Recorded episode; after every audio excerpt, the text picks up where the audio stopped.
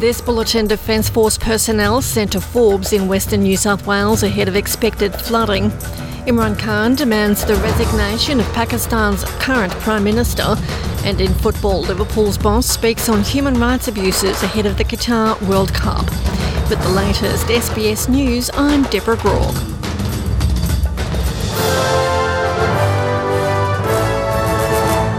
Team of Australian Defence Force personnel have been deployed to Forbes in central western New South Wales as the town braces for more flash flooding.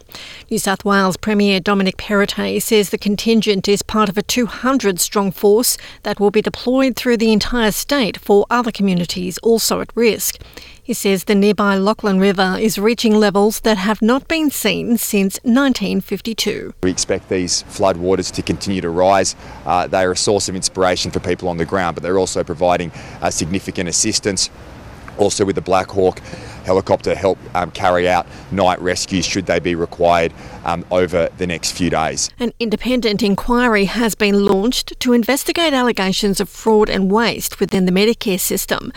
Probe will be led by health economist and former senior public servant Pradeep Philip, who will provide interim findings by the end of January and submit a final report the following month.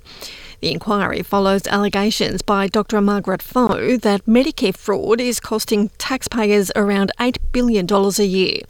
A national audit in 2020 estimated non-compliance to cost between $366 million and $2.2 billion a year. Imran Khan has demanded the country's prime minister resign over what the former leader has called an assassination attempt against himself. Khan remains in a stable condition after being shot and wounded during an anti government protest march. He's accused Prime Minister Shehbaz Sharif, Interior Minister Rana Khan, and Army General Faisal Naseer, working for the Inter-Services Intelligence Spy Agency, of orchestrating the shooting. He says any investigation into the shooting is tainted by their involvement. So, uh, these three guys, we want their resignation because there can be no investigation if the Prime Minister, the Interior Minister, and this uh, ISI guy, Faisal, Major General Faisal, if these three are involved, there can be no independent investigation. Fierce fighting has taken place around Bakhmut and Soledar in the Donetsk region of eastern Ukraine.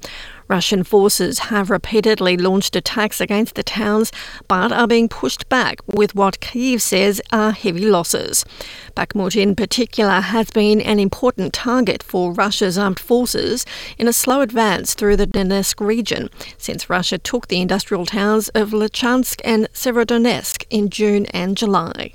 United Nations has condemned North Korea over its recent missile launches and the heightening of military tensions.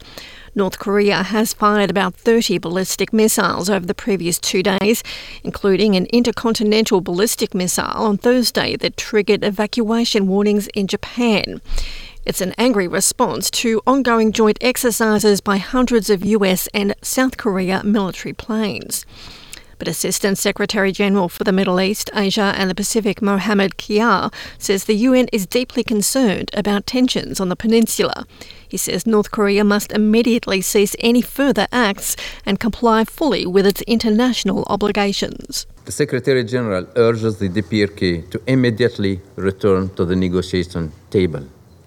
He also urged the key parties to resume their diplomatic efforts with a view to achieving sustainable peace and the complete and the verifiable denuclearization of the Korean Peninsula.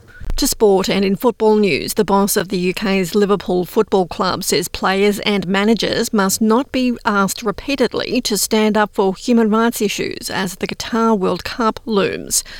The country has come under intense pressure in recent years for its treatment of foreign workers and restrictive social laws, leading to many participating teams raising concerns. But Liverpool's Jurgen Klopp says nothing was done when the country was awarded the World Cup, and it's time to let the teams focus on their jobs rather than being the standard bearers for protests. And I don't like the fact that now players from time to time get in a situation where they have they have now to send a message. Now telling players you have to wear this armband, or if you don't do it, then you are not on their side, and all this. And if you do it, you're on their side. No, no, no. It's footballers. I'm Deborah Groarke. This is SBS News.